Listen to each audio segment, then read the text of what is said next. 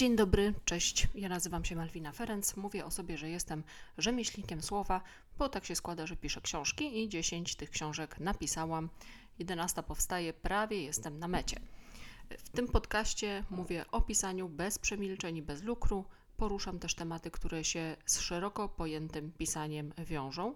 No a od czasu do czasu rozmawiam z ciekawymi ludźmi na tematy około książkowe, ale nie tylko a w ramach wisienki na torcie dzielę się odczuciami po ostatnio przeczytanych książkach. No i od czasu do czasu wisienki zajmują mi cały odcinek, bo jeśli książka okazała się na tyle istotna, by stać się głównym tematem nagrania, no to właśnie tak się dzieje. Staje się głównym tematem nagrania. I tak właśnie będzie następnym razem, bo mam przed sobą książki, które się tego domagają. Jestem w trakcie lektury oddziału chorych na raka Aleksandra Sołżenicyna, a czeka na mnie kupiona niedawno w księgarni Muzeum Auschwitz na stronie internetowej muzeum. Książka znajduje się w sercu piekła Zaumena Gradowskiego. No, o tym bezcennym dokumencie, no bo to jest dokument, świadectwo, będę chciała Wam opowiedzieć bardzo, bardzo dużo, ale na razie zmilczę. No i w związku z tym, że Sołżenicyna jeszcze nie skończyłam, no to jest gruba książka, a zapisków Gradowskiego nie zaczęłam, zostawię Was dzisiaj bez tego książkowego dodatku. Bardzo dziękuję osobom, które zostawiają komentarze pod odcinkami publikuję je, te komentarze, ale niestety Spotify no, nie umożliwia takiej bezpośredniej odpowiedzi. No wielka szkoda, więc jeżeli odpowiadam, to robię to w ten sposób, po prostu w następnym odcinku. Bardzo dziękuję osobie, która poleciła mi platformę, na której można przeprowadzić rozmowę i jednocześnie nagrać odcinek. Ja potrzebowałam czegoś takiego właśnie do rozmów z ludźmi i poszukiwałam po ostatnich problemach ze Skype'em. Do tej pory wykorzystywałam Skype'a, ale po pierwsze Skype y, daje dość słabą jakość, jeśli chodzi o dźwięk, a po drugie coś się zmieniło po ostatniej aktualizacji i no, stało się to po prostu niemożliwe do wykorzystania, albo ja nie ogarniam parametrów, no, co też jest oczywiście możliwe. Więc propozycja tej osoby ratuje mi zadek, naprawdę bardzo, bardzo dziękuję. A y, ostatni odcinek, znaczy nie ostatni teraz, ale ostatnia rozmowa była to rozmowa z panią Eweliną Szyszkowską i planujemy z panią Szyszkowską nagranie jeszcze jednego odcinka i to będzie, proszę ja was, petarda. Dlatego porada przyszła w samą porę. Serdecznie dziękuję, kłaniam się w pas. Dziś e, temat budzący, jak myślę, emocje, bo o książkach świątecznych i w ogóle literaturze, literaturze takiej sezonowej o tym, czy jest to literatura, czy też może wyrób książkowy, a nawet wyrób książkopodobny, ale mm, na początek taki dość ciekawy newsik i jeszcze jedna rzecz. Od tej jednej rzeczy zacznę. Jeżeli podoba Wam się to, co robię, jeżeli podoba Wam się podcast, poszczególne odcinki, to polubcie ten podcast. Można taką gwiazdkę dać na Spotify'u czy tam na innych platformach. Ocencie go, powiedzcie o nim swoim znajomym w mediach społecznościowych, skomentujcie, no nie wiem, poszerujcie, czy co tam się robi. Jest to taka nic Was nie kosztująca zapłata za poświęcony czas i za to, co dostajecie, po prostu za treści, które dostajecie, a mnie pomaga to przebić się E, do szerszego grona odbiorców, na czym nie ukrywam, bardzo, bardzo mi zależy. E, muszę też jeszcze powiedzieć, bo za chwilę zaczną się pewnie jakieś takie odgłosy, że nagrywa ze mną moja piesa. Piesa jest istotą niewyrzucalną, wyproszona z drzwiami, zwraca oknem. E, absolutnie trzeba zaakceptować jej obecność. Jeżeli ktoś zacznie mruczeć, warczeć, coś tam, no to wiedzcie, że to, to nie ja. No dobrze, i ten, teraz ten taki ciekawy newsik, o którym mówiłam. Skontaktowała się ze mną osoba z marketingu pewnego dużego wydawnictwa i zapytała, czy nie zaprosiłabym do podcastu pewnej autorki. Autorka była, jak się okazało, influencerką z kilkuset tysięczną rzeszą followersów na platformach społecznościowych, no i napisała swoją debiutancką książkę.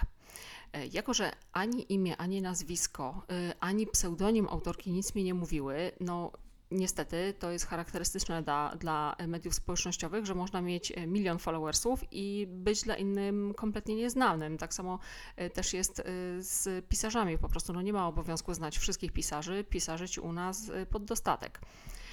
Poszperałam sobie więc, poszukałam, pooglądałam, poczytałam i uznałam, że zdecydowanie nie jest to osoba, z którą chciałabym porozmawiać i którą chciałabym promować. To znaczy, pewnie jest bardzo sympatyczna i z całą pewnością odpowiada na potrzeby swoich bardzo licznych fanów, a jej popularność no, nie wzięła się znikąd. No, równocześnie jednak stylistyka jej obecności internetowej, jej, by tak rzec, e, modus operandi są tak krańcowo różne od bańki, w której ja się obracam, no, że nie mam pojęcia, o czym mogłabym z taką osobą rozmawiać bo nie ma nic, czego chciałabym się od niej dowiedzieć, albo co chciałabym zarekomendować innym. Sam pomysł takiej rozmowy, zwłaszcza, że przewijałaby się w niej napisana przez kogoś książka, jest bardzo ok, no w ogóle super i można się ze mną kontaktować, nie ma problemu. Herzlich willkommen, ale od razu zaznaczam, że w tej audycji goszczą osoby, co do których ja jestem przekonana. No właśnie, słyszycie drapanie w, tle, w tle, piesa się układa na swoim legowisku przed oknem balkonowym i zaraz będzie prowadzić profesjonalny monitoring osiedlowy. Jest w tym, dobra. Dobrze, przejdźmy wszyscy do Adremu. Książki świąteczne i sezonowe, hit czy kit. Od pewnego czasu obserwujemy na rynku wydawniczym taki stały trend. Mniej więcej w okolicach wakacji na profilach różnych autorek mówię w formie żeńskiej, bo niemal wyłącznie są to kobiety. E, no więc na profilach tych różnych autorek pojawia się news, że oto ta i owa osoba siedzi nad świąteczną książką, znaczy tworzy ją, pisze. Ktoś myśli, że no jak to, e, do grudnia jeszcze pół roku, po cóż ktoś pisze świąteczną książkę w wakacje? No i taki ktoś popełnia pierwszy wielki błąd.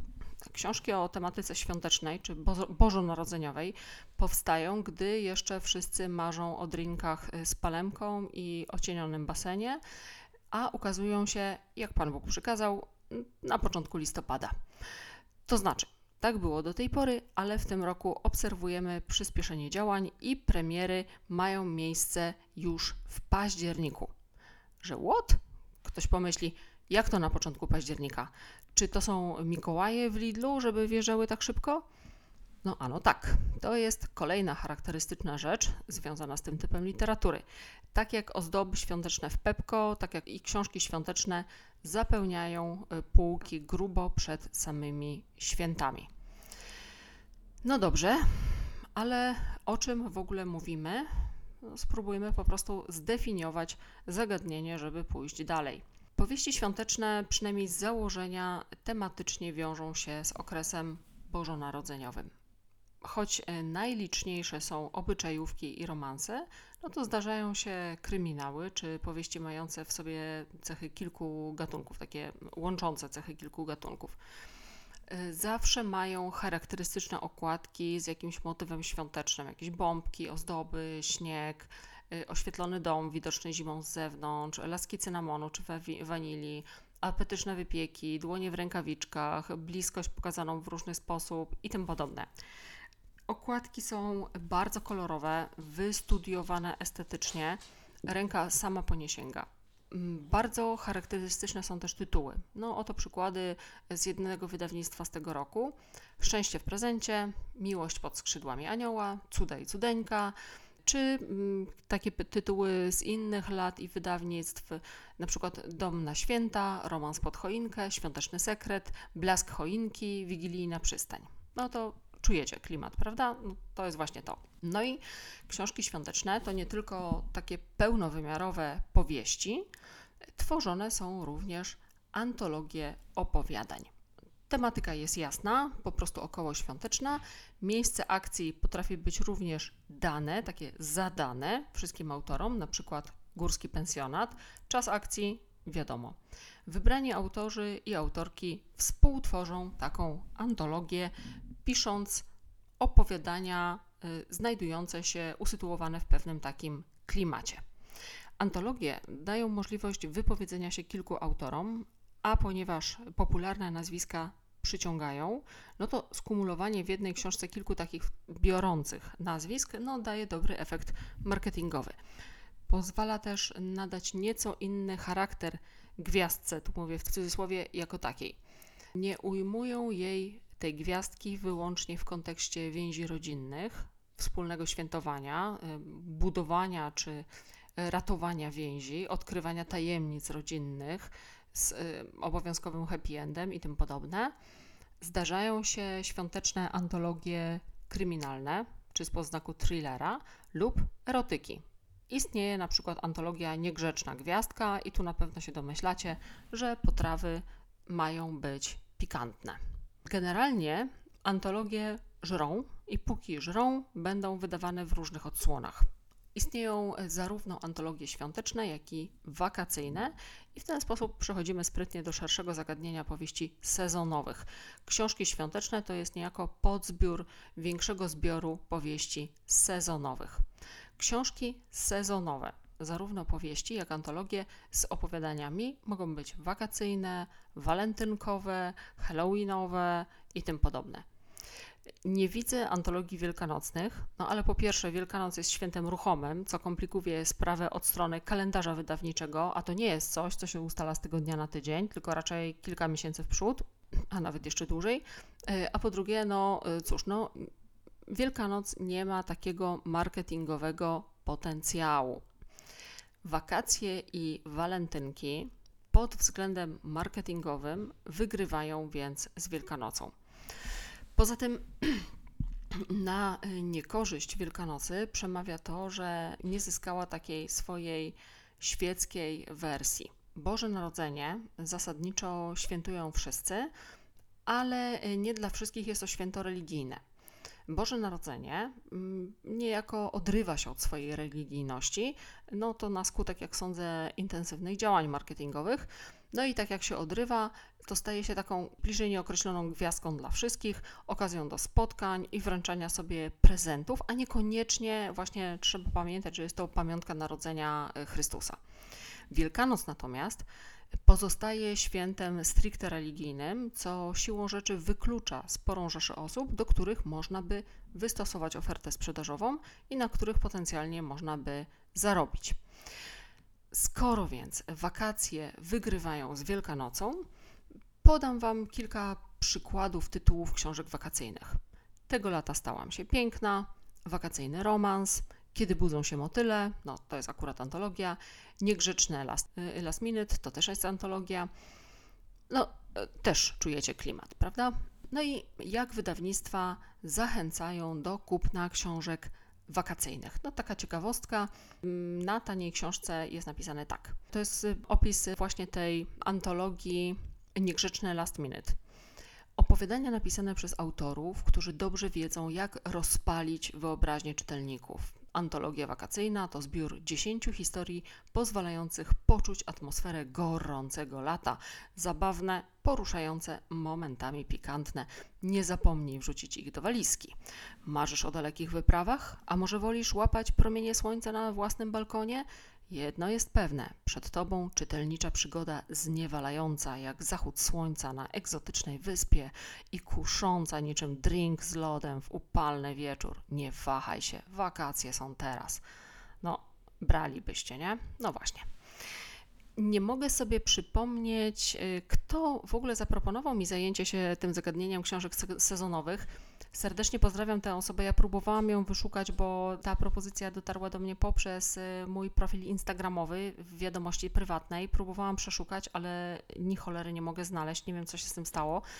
Więc serdecznie pozdrawiam tę osobę i uważam, że w samą porę właśnie pojawiła się z propozycją, bo czas na analizę zjawiska jest optymalny, bo właśnie zaczyna się ruch w interesie. Czas na krótką analizę przygotowanie do tego, co czeka nas w tym roku, jeśli chodzi o książki świąteczne. Ja tak w ogóle, wybaczcie, trochę siada mi gardło. Ja tak w ogóle na co dzień zajmuję się analizą i y, przy każdym rozpatrywanym przypadku wskazuję mocne i słabe strony. No, tak po prostu mamy. I to trochę jest tak, jak u Barei, czyli chodzi o to, żeby te plusy nie przysłoniły nam minusów. Do powieści o tematyce świątecznej czy sezonowej podejdę więc jak do zagadnień w robocie i wskażę mocne i słabe strony. Tak jak mawiał klasyk, wszystko ma swoje zady i walety, więc jedziemy. Jakie są więc mocne strony książek sezonowych? Po pierwsze, stanowią okazję do kupienia komuś książki. Jeśli nie wiesz, co kupić, kup książkę, to zawsze dobry prezent. I to mówię zupełnie serio. Jeśli nie wiesz, jaką książkę, kup książkę świąteczną, tudzież sezonową. Taki wydźwięk ma przesłanie marketingowe. Co zyskujesz? Po pierwsze, plus 100 do robienia za intelektualistę, no bo przecież kupujesz książkę, dotykasz kultury. Nikt nie powie o tobie, że jesteś debil. Po drugie, 100% szans, że obdarowany książki nie czytał, bo sezonówki z założenia są sezonowe. Za rok będą kolejne tytuły, zupełnie inne. Znaczy podobne, ale inne. Po trzecie, 60% Polaków, jak wynika z y, badań y, zrobionych dla Biblioteki Narodowej, 60% Polaków nie czytało w ciągu 12 miesięcy ani jednej książki. Przyczyniasz się w ten sposób do zmiany trendu, książkę takową kupując. Jest szansa, że coś się obdarowanemu spodoba, no i po prostu zacznie czytać. Druga y, mocna strona mm, nawiązuje do punktu pierwszego. Większość Polaków w ogóle nie czyta. Literatura sezonowa najczęściej jest lekka, łatwa i przyjemna, czyta się szybko. Co prawda, często nie grzeszy też wysoką jakością, ale jeśli ktoś nie czyta wcale, a zacznie czytać choćby słabą literaturę, no to odczytujemy to na plus, no bo zaczął czytać. Y, po, kolejna rzecz. Potencjalny odbiorca y, patrzy na tę literaturę jako na propozycję bezpieczną. Cokolwiek z nią zrobi, nie nazmużdża się przy lekturze, nie zostanie z moralnym niepokojem, a duża szansa, że książka mu dostarczy wymaganej dawki rozrywki, czyli spełni jego oczekiwania. Generalnie jest też tak, że w większości, w ogromnej większości przypadków, w środku znajdujemy to, co zapowiada okładka. Czasami zdarza się, że ja trafiłam na taką książkę, że jako książkę, książka świąteczna, promowana jako książka świąteczna, tytuł świąteczny, okładka świąteczna, y, w treści okazuje się kompletnie czymś innym. Tu akurat był plus dla tej książki, no ale jest takie rozczarowanie ze strony czytelników. No jak to, jak to kupiłam książkę świąteczną, a w środku było coś, co taką y, świąteczną książką nie było. Jak tak można? Mają rację. No dobrze, wracamy. Więc tak czy inaczej, potencjalny odbiorca patrzy na tę literaturę jako pozycję bezpieczną. W ogromnej większości przypadków to, co zapowiada okładka, znajdzie się w środku. 1-1, win-win, wszystko gra. No i jest to okazja, taka właśnie literatura, mm, do poznania nowych nazwisk, po których zazwyczaj się nie sięgało. Dostajemy na przykład w antologii w pakiecie jednym pisarzy znanych i nieznanych. No i to jest dobry punkt startowy do rozpoczęcia obcowania literackiego z tymi nieznanymi. No bo niekoniecznie na przykład chcemy od razu kupować całą książkę kogoś, o kim nigdy nie słyszeliśmy, ale przeczytamy opowiadanie, które zostało zawarte w tej antologii i już jakieś pojęcie możemy sobie mm, wyrobić, czy styl tej osoby odpowiada nam, czy też nie. I e, dzięki takiej sezonowej książce e, e, dana pora może być dla kogoś bardziej. To znaczy, Święta są bardziej świąteczne, wakacje bardziej wakacyjne. Taka książka y, kompatybilna tematyką z tym czasem, który akurat się przeżywa, w jakiś sposób może podkreślać dla nas ten czas i y, sprawiać, że jeszcze bardziej przesiąkamy jego atmosferą, co y, przez y, jakąś y, zupełnie wymierną ilość osób może być oczekiwanym efektem. Książki sezonowe, a zwłaszcza świąteczne, oznaczają prawdziwą orgię zdjęciową, głównie flatlejową na Instagramie. Wybitnie nadają się do zdjęć i mówię to bardzo serio, wybitnie nadają się do zdjęć, a zaprawione w bojach bookstagramerki po prostu wiedzą, co z nimi robić, więc to, co jesteście w stanie w porze takiej no, od października do grudnia zobaczyć na Instagramie, to może przyprawiać o zawrót głowy. Słabe strony. Jakie słabe strony ma literatura sezonowa? No i tutaj będzie już bardziej subiektywnie. Znaczy, tam to też było subiektywne, ale teraz będzie jeszcze bardziej. Literatura sezonowa, moim zdaniem, to oksymoron. Literatura, e, żeby za taką uchodzić, powinna wykraczać poza sezon. Nie być pisana jak e, zadanie domowe z polskiego na zadany temat. Literatura ma za zadanie przekazywać treści w czasie, nieść ze sobą te treści, ale nie od sezonu do sezonu, tylko z pokolenia na pokolenie. Sprowadzenie propozycji książkowych do sezonowości jest więc dla mnie pozbawianiem literatury jej rdzenia, jej istoty i tożsamości.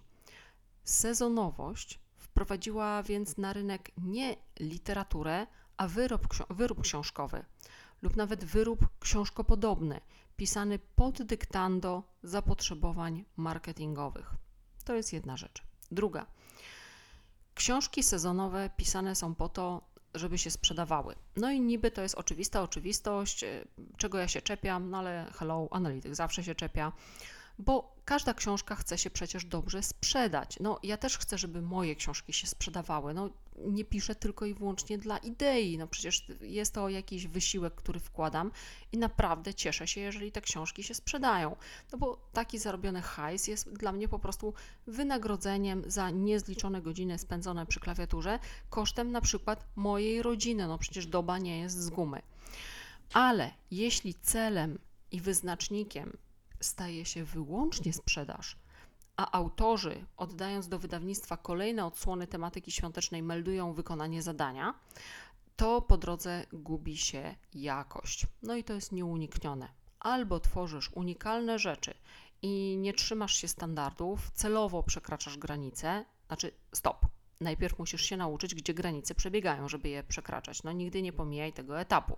Albo piszesz pod publiczkę dla hajsu, żeby ludzie łyknęli i zapomnieli, no bo i tak nie ma właściwie o czym pamiętać, no bo umówmy się, nikt nie pamięta o książkach świątecznych, na przykład w okolicy maja, tak, czy następnego roku, czy wakacji. Wtedy już są książki wakacyjne.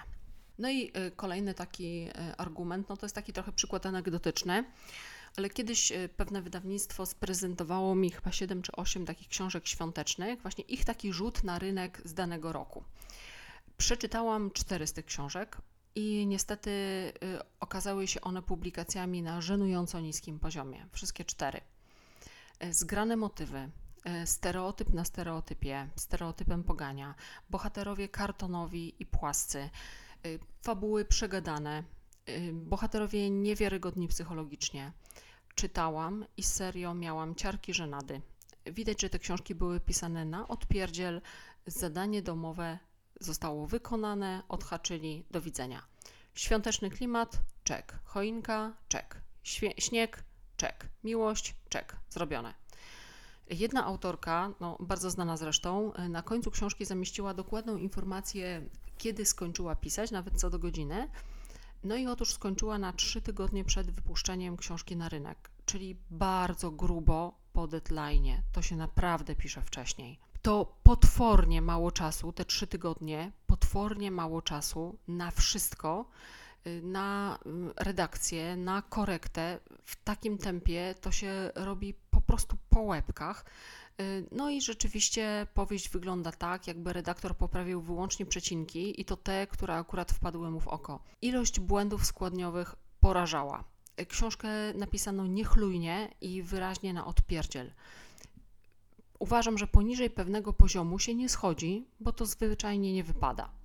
No dlatego y, no, ja długo nie mogłam otrząsnąć się z poczucia cringe'u po przeczytaniu tej książki. Ale owszem, szybko się czytało.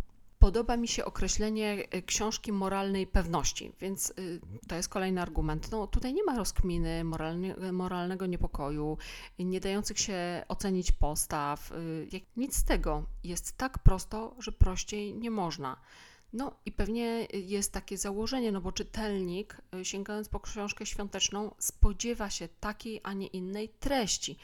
No ale, no i właśnie tutaj przychodzimy do kolejnego punktu taka właśnie książka moralnej pewności to i taki styl w ogóle y, pisania, takie podejście do tego, co się robi, no to jest spłycanie oczekiwań czytelnika i przyzwyczajanie go do cringe'u.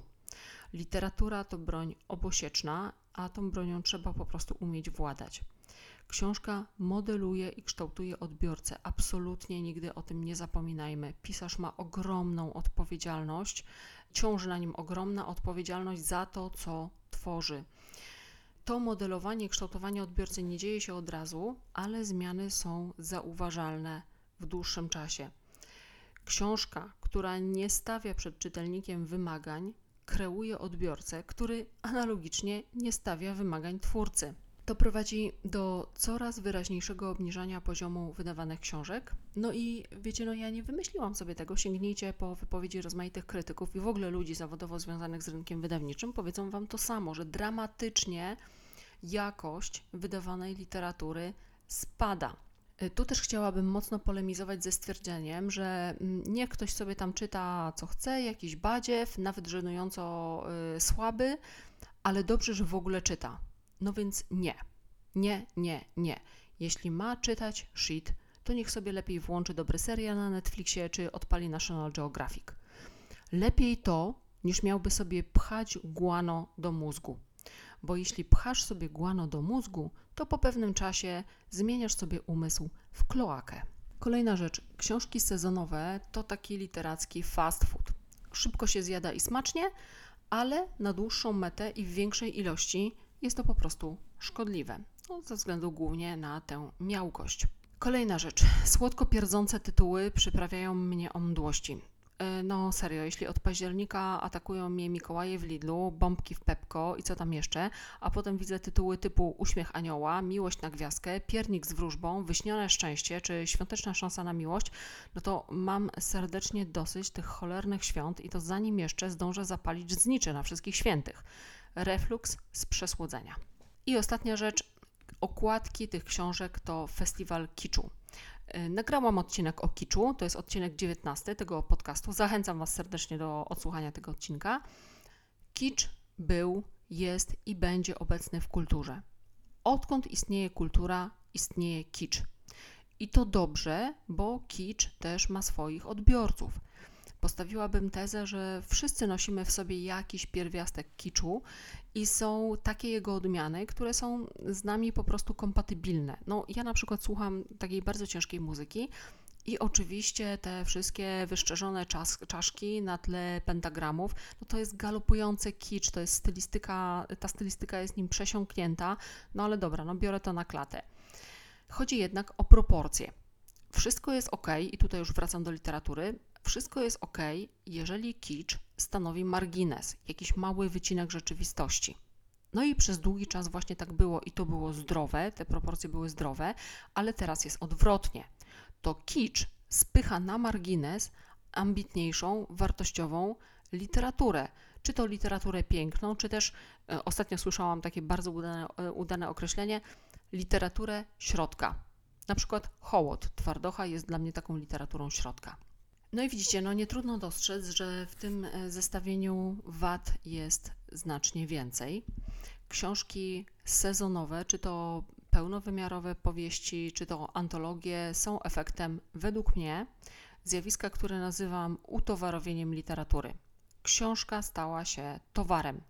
To znaczy, zawsze nim była, bo książki się sprzedaje, ale teraz stała się wyłącznie towarem i wyznacznikiem literatury nie jest jakość, a sprzedawalność. Dość popatrzeć na bestsellery Empiku. Dłuższy, dłuższy czas na szczycie utrzymywało się 365 dni Blanki Lipińskiej, a ja nie odważyłabym się nazwać tego produktu powieścią. Gdzieś musi być dno i moim zdaniem ono znajduje się wyżej. I nie chodzi o to, żebyśmy się teraz wszyscy rzucili na Dostojewskiego, Mana, Miłosza czy Tokarczuk. Literatura gatunkowa, popularna, rozrywkowa jest potrzebna i zajmuje ważne miejsce w kulturze i w popkulturze. Ale na Boga, niech to będzie literatura pisana porządnie, bez odwalania hałtury dla kasy. Czytelnicy, no wymagajcie od twórców, rozliczajcie ich ze słabych powieści. O to Was proszę. No i w ten sposób dojechaliśmy do końca 40, 44 odcinka podcastu Pisarski Backstage. Jeszcze raz powiem, że jeżeli podoba Wam się to, co robię, to polubcie ten podcast, dodajcie do obserwowanych, nie uciekną Wam żadne nowe treści, skomentujcie, serdecznie zachęcam. Ja publikuję te odpowiedzi, które pojawiają się na platformie Spotify, czy one są przychylne, czy nieprzychylne, to ja je e, publikuję, nie mam nic do ukrycia. Powiedzcie o tym podcaście znajomym w mediach społecznościowych, poszerujcie takie ładne polskie słowo. Zależy mi na tym, żeby dotrzeć do jak najszerszego grona y, nowych słuchaczy, a każda Wasza reakcja sprawia, że algorytmy patrzą na mnie bardziej miłosiernym okiem. No i to na tyle dzisiaj. Trzymajcie się ciepło. Do zobaczenia, do usłyszenia w następnym odcinku podcastu Pisarski Backstage. Cześć!